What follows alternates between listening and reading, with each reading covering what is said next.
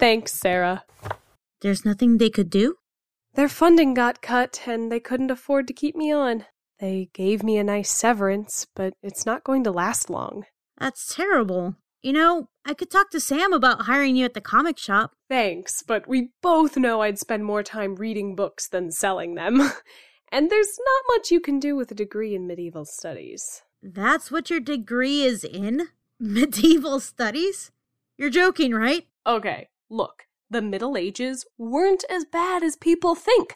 Public hygiene was very common until the Black Plague caused everyone to doubt the methods of the past. Oh, would you look at the time? It looks like class is over. Don't make me give you homework.